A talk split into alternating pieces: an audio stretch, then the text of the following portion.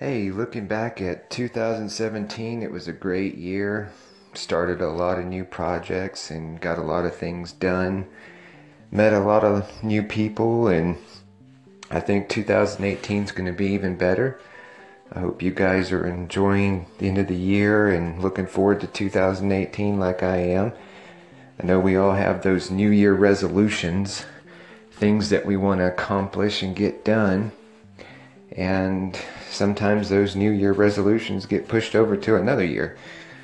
But as long as we know where we were, we look back and see what we've done, what we've accomplished, and what we need to do looking forward, we can accomplish those goals. And I just think that 2018 is going to bring about a lot of changes, um, a lot of good changes, and maybe some bad, but we're going to be prepared for it.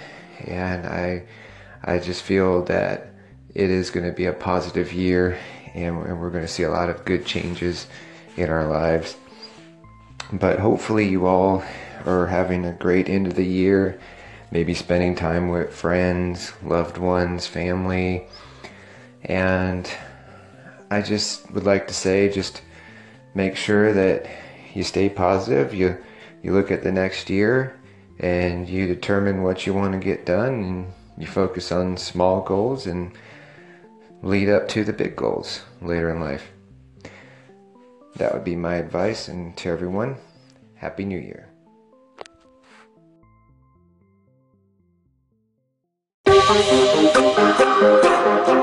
Huh.